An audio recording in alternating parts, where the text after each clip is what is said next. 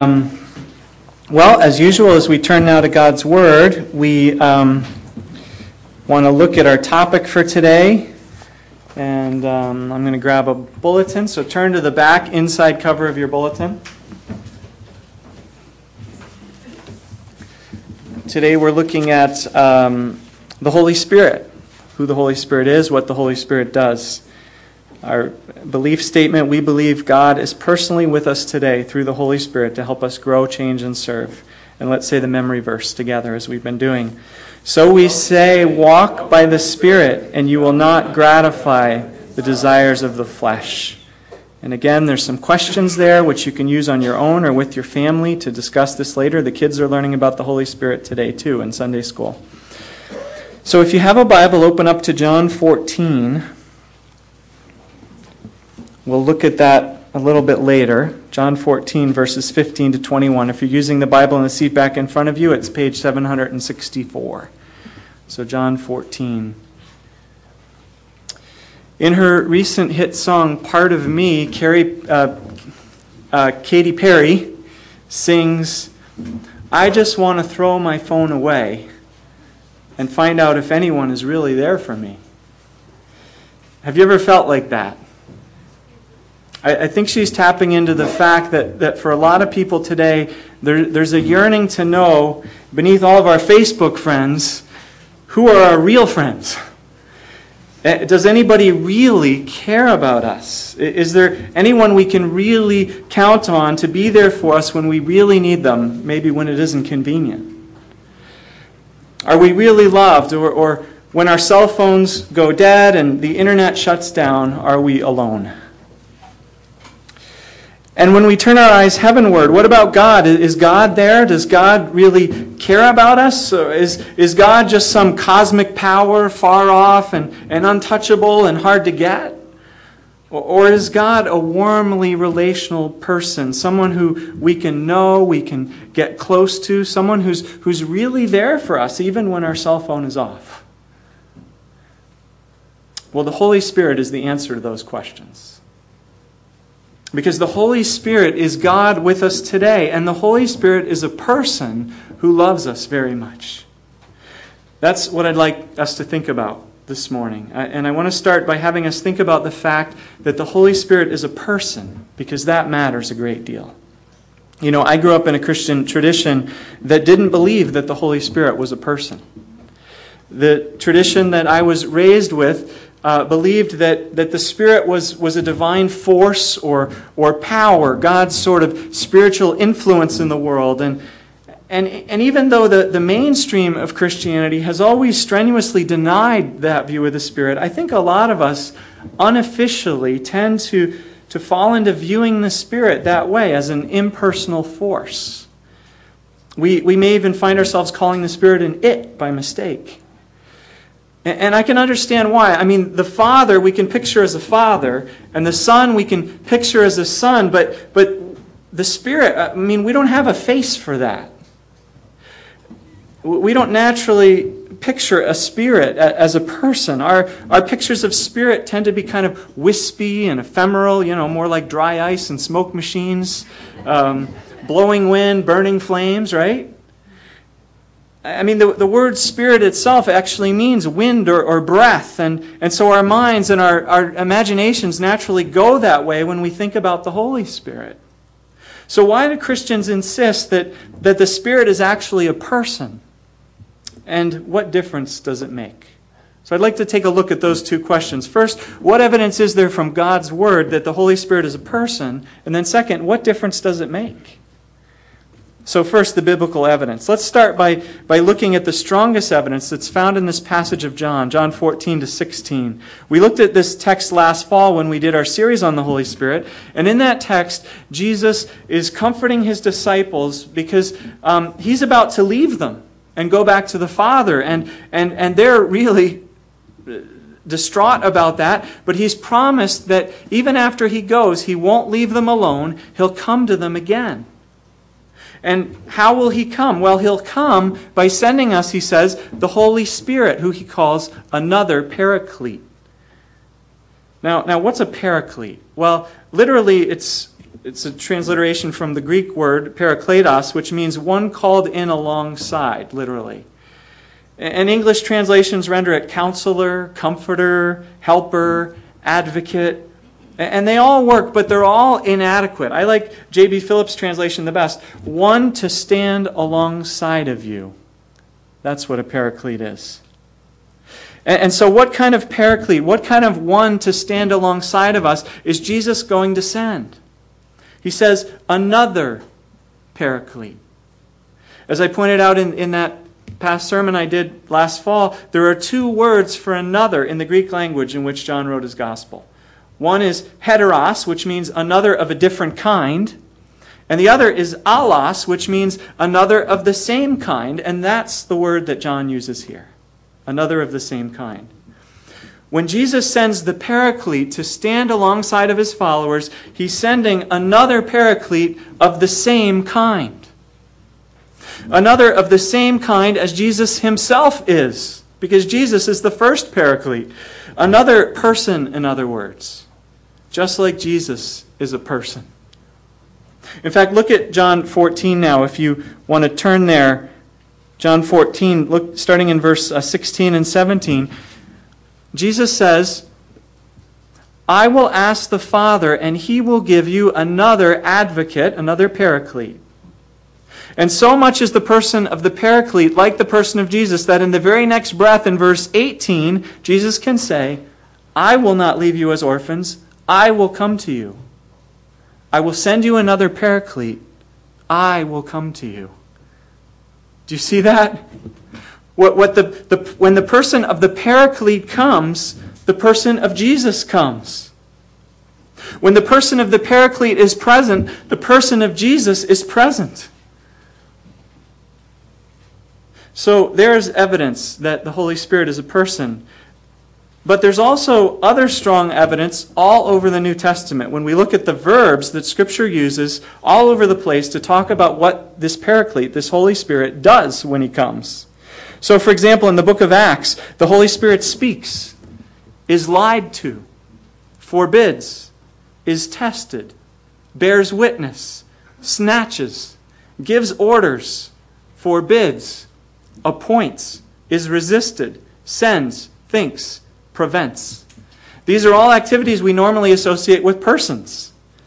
In Paul's letters, we have more verbs. There, the Holy Spirit helps us pray, intercedes for us, searches our hearts, leads, speaks, teaches, predicts, groans, and can be grieved. Again, it sounds like we're talking about a person to me. So there's a real quick summary of the clearest biblical evidence. There's others. Um, but there are also some um, theological arguments based on what we know about God and the Spirit from Scriptures. And, and if you're reading that book, Created for Community, you'll notice, or maybe you did notice, that Stan Grenz makes one such argument. So try to follow it with me. I want to give you a summary of it. Grenz points out that God is Spirit. That's found in John 4 24. Jesus says that God's very essence is, is not flesh, it's spirit, right? Now, isn't it interesting that Scripture uses the same word to refer to the Holy Spirit as it uses to describe God's basic essence as spirit? The same word, okay, God is spirit, and God uses the same word to talk about the Holy Spirit. The Holy Spirit, spirit. That suggests that whatever God's spiritual essence is, must be what the Spirit is. The Spirit must be what God is. God is Spirit, the Holy Spirit is Spirit. Is God impersonal? Then the Spirit would be impersonal. Is God personal? Then it would seem the Spirit is personal too. Are you following me? Are you following this argument more or less, whether you agree with it or not? Um, well, then Grenz points out that Scripture also teaches us in places like 1 John 4 8 that God is love. So God's essence is also love. Now, we sometimes treat love today like an abstract concept. Love, you know, love. Um, but, but that's foreign to the Bible. In the Bible, love is an action. Love has to do with relationships. You may remember that old song, Love is a Verb.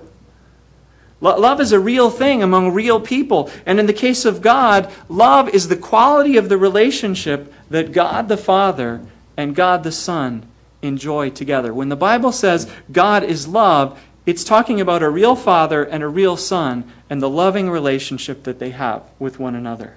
The Father loves the Son, the Son loves the Father. Uh, we looked at this when we talked about the Trinity, right? The, the scripture says that God is this amazing dance, this, this celebration, this delight, this, this intimacy, which is the love between the Father and Son. That's what it means that God is love.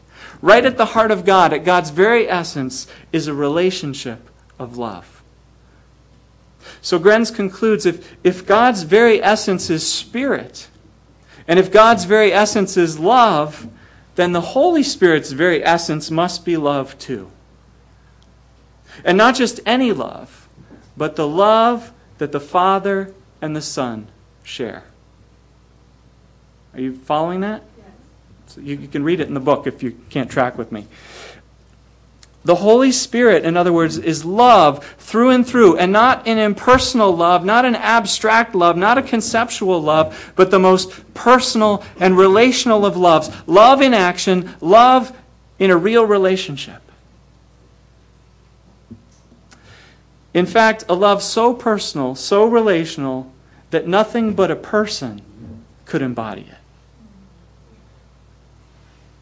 So, theologians conclude, the Holy Spirit himself is a loving person, a person from who all eternity embodies the love, the eternal love between the Father and between the Son. That's deep and wonderful. So, so what's the point of all this? It's to recognize that, that at the heart of God at, at God's very essence, God isn't some abstract principle. God isn't some solitary cosmic power out there somewhere beyond the quasars and, and black holes and, and galaxies. No, at God's very essence, God is a community. Three persons who all love one another fully and deeply. And here's the amazing part when God extends his love toward us, the Spirit comes and plants that love within us and wraps that love around us and transports us up and in to the love which is God. That's why Paul says in Romans 5 5, it was our opening reflection, I believe. God's love has been poured out into our hearts through the Holy Spirit who has been given to us the Holy Spirit is a person, an amazing, loving person. We're going to skip over that second verse for now. So, the second question why does it matter that the Holy Spirit is a person? Well, let me give you three reasons that it matters. First, building on what I just said, it matters because the fact that the Holy Spirit is a person enables us to appreciate and to enjoy God's love more richly. If the Spirit is merely a force or an influence, then when the Spirit comes, we might expect to feel something. We might expect to, to realize something.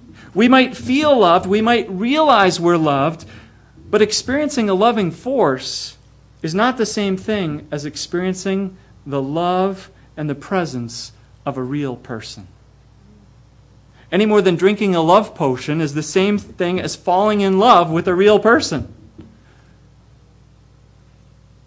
If the Holy Spirit is a person and, and the Holy Spirit is in our hearts, then we have a relationship with a real person and we have the closest possible relationship.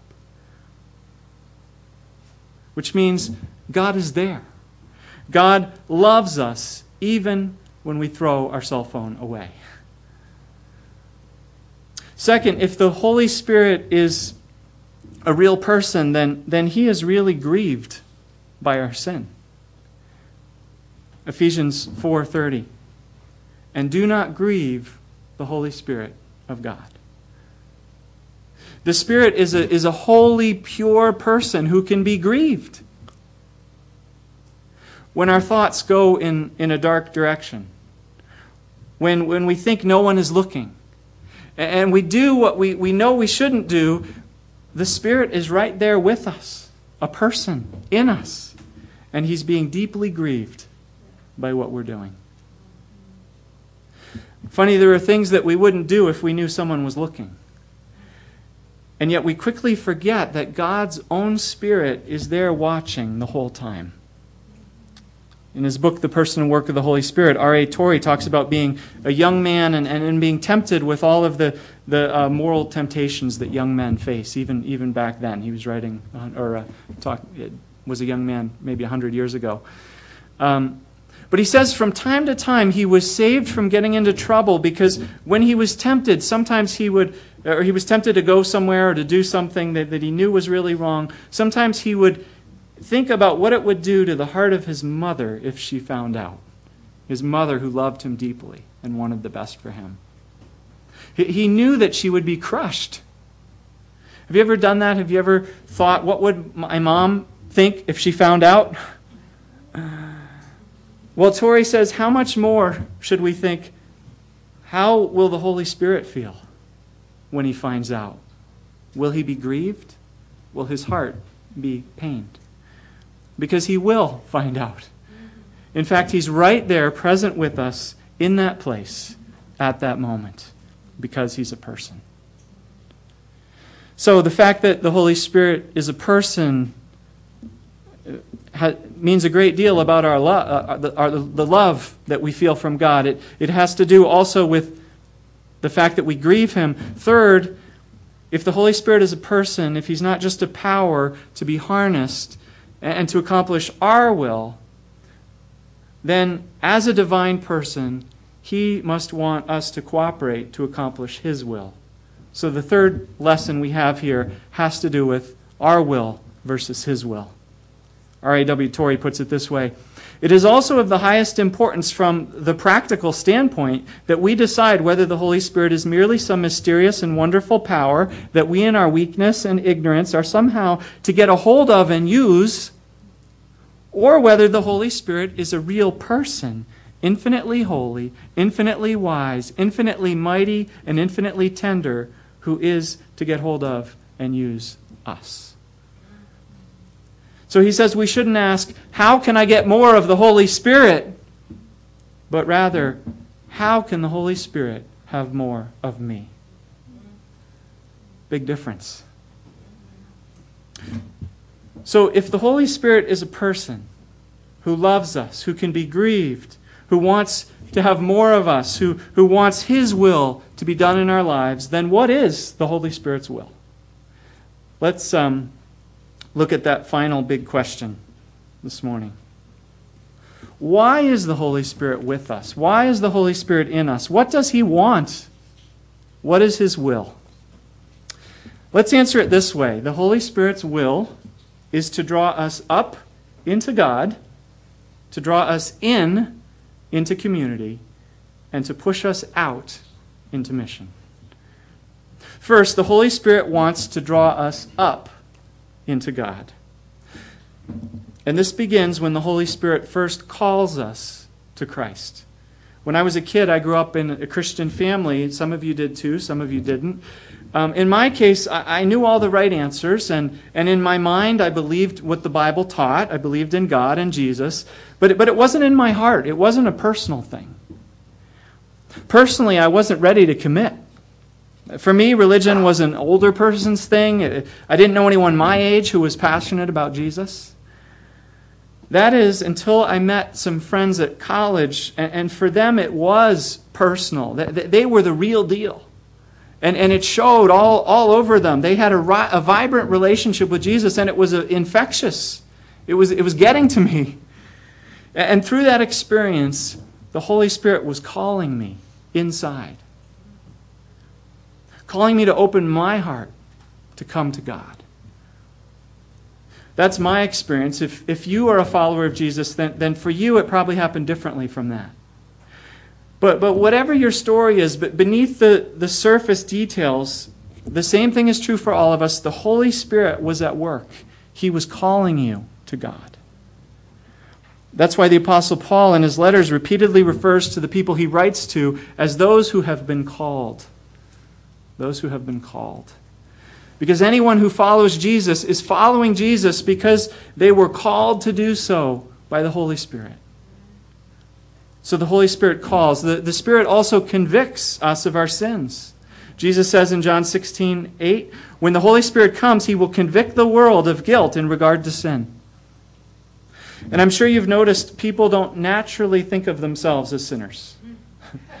or, or, if they do, they're, they're probably just concerned about how their sins affect them, not how their sins affect God. Uh, we still struggle with that ourselves. We, we humans don't have this natural sense of, of being sorry for offending or sinning against God.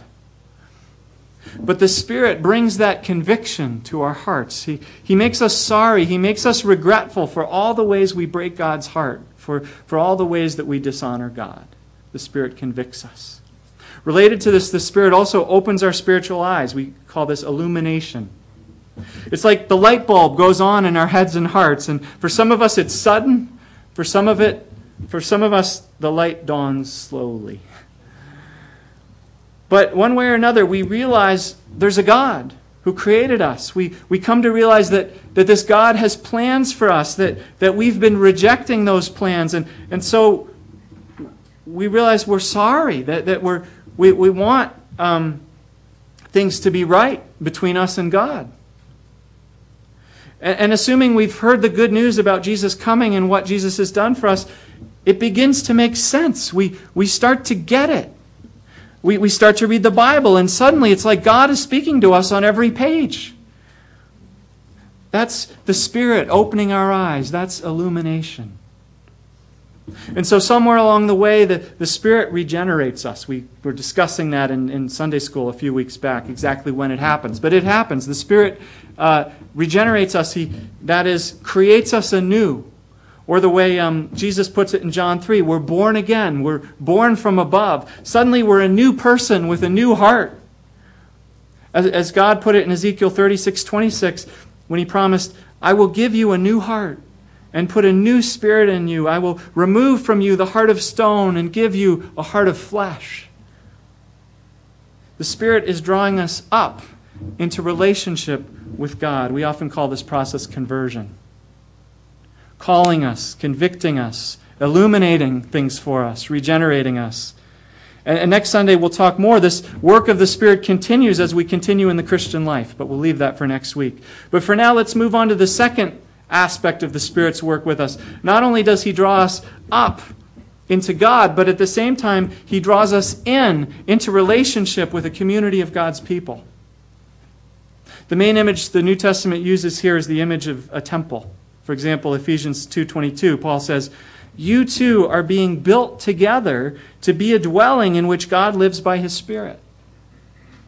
In other words, we're all like stones and and God is, is building us together, making us into a temple, and, and that temple is, um, or rather, in that temple, God's presence comes to dwell, and, and that temple is, or that presence is the Holy Spirit. We are the temple together. He is the, the Spirit dwelling in us. You know, in the Bible, first and foremost, the Spirit's presence is a community thing, not an individual thing.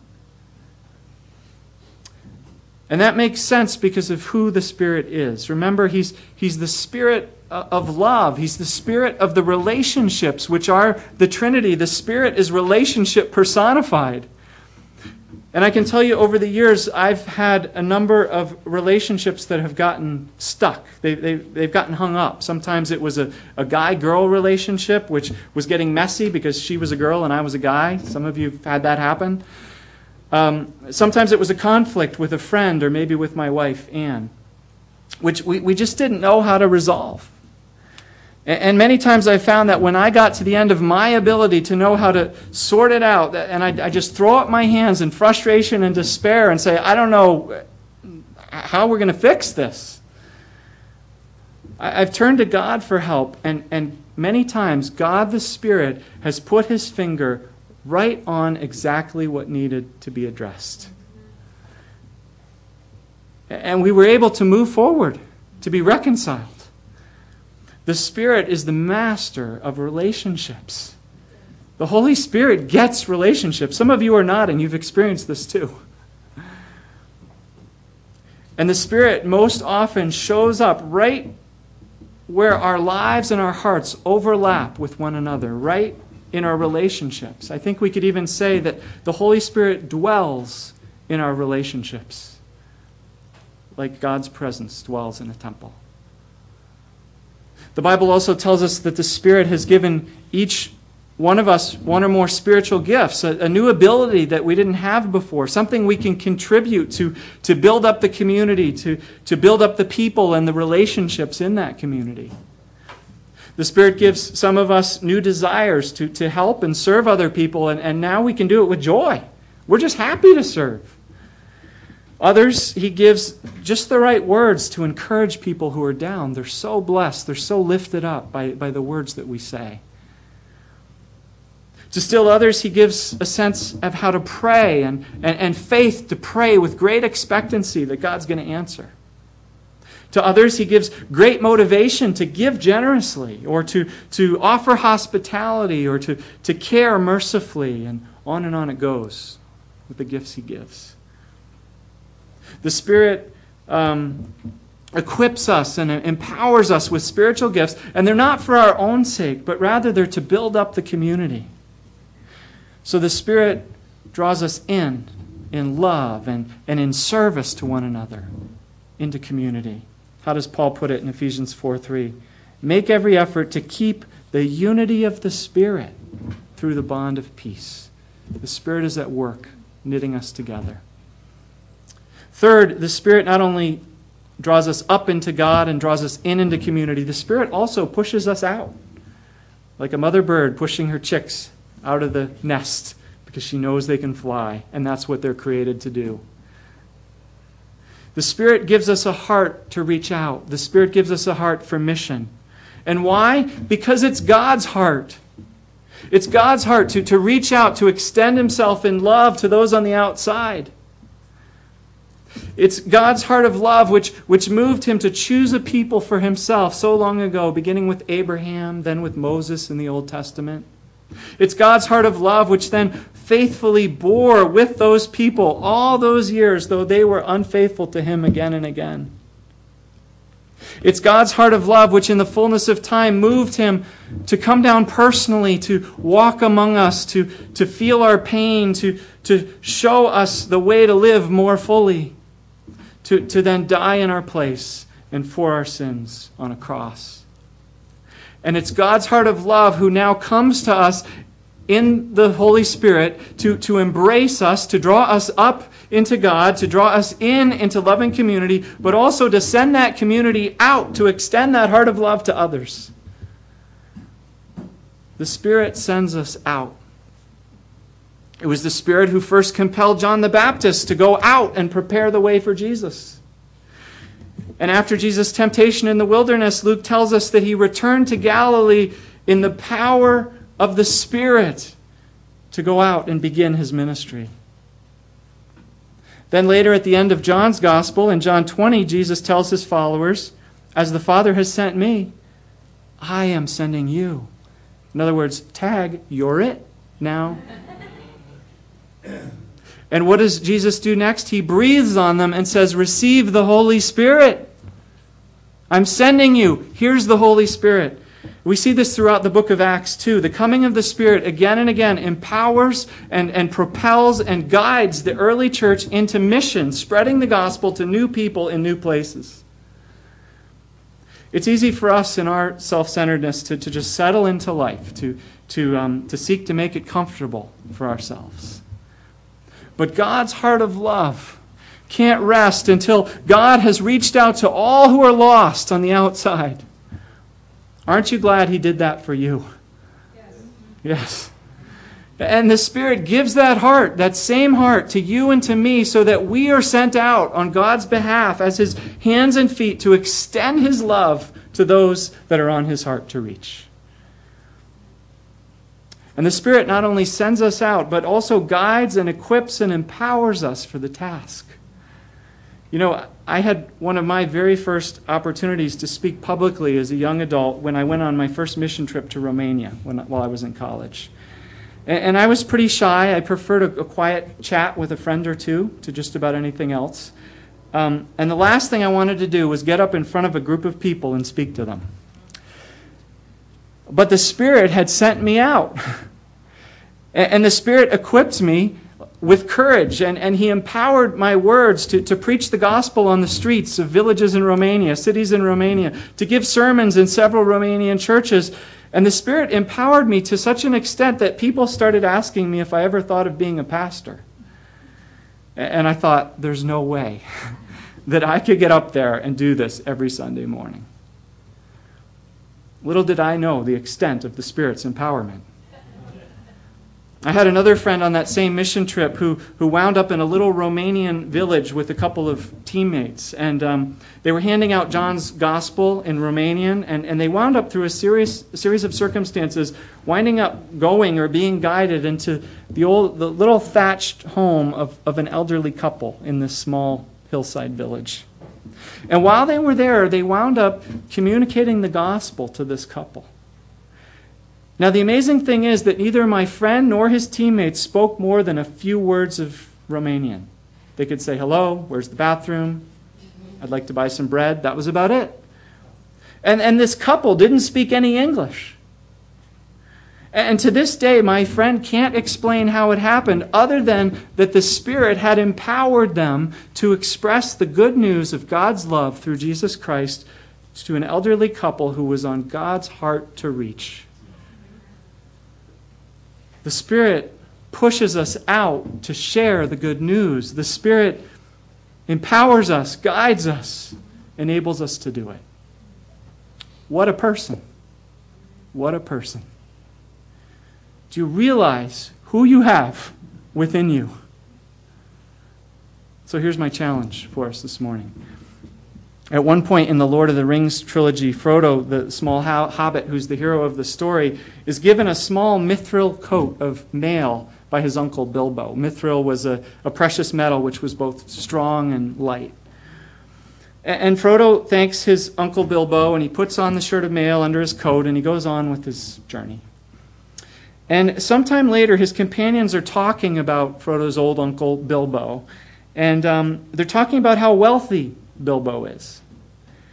And um, if you know the story of The Hobbit, you know Bilbo wound up in a dragon's lair at one point in his adventures, and, and that's how he got the mithril coat as well as some other treasures. And, and one of the companions remarks that of all Uncle Bilbo's possessions, his mithril coat is by far his most valuable possession. He estimates that that shirt is greater than the value of the whole Shire and everything in it. Now, here's the thing Frodo, who's um, wearing this shirt, has no idea of the value of what he possesses. I wonder if the same is true of you or me who have the Spirit. So, the challenge is to discover and to appreciate the value of the one that we have with us and in us. Let's pray. And as I'm praying, I'm going to invite the team to come up for a closing song. God, all consuming fire, we invite you to baptize us afresh, to open the eyes of our hearts, to realize on those lonely times, maybe the cell phone's not ringing no one seems to care, to realize who it is that we have with us and in us. Do your work in us. We want to know you more. We want to know you more deeply.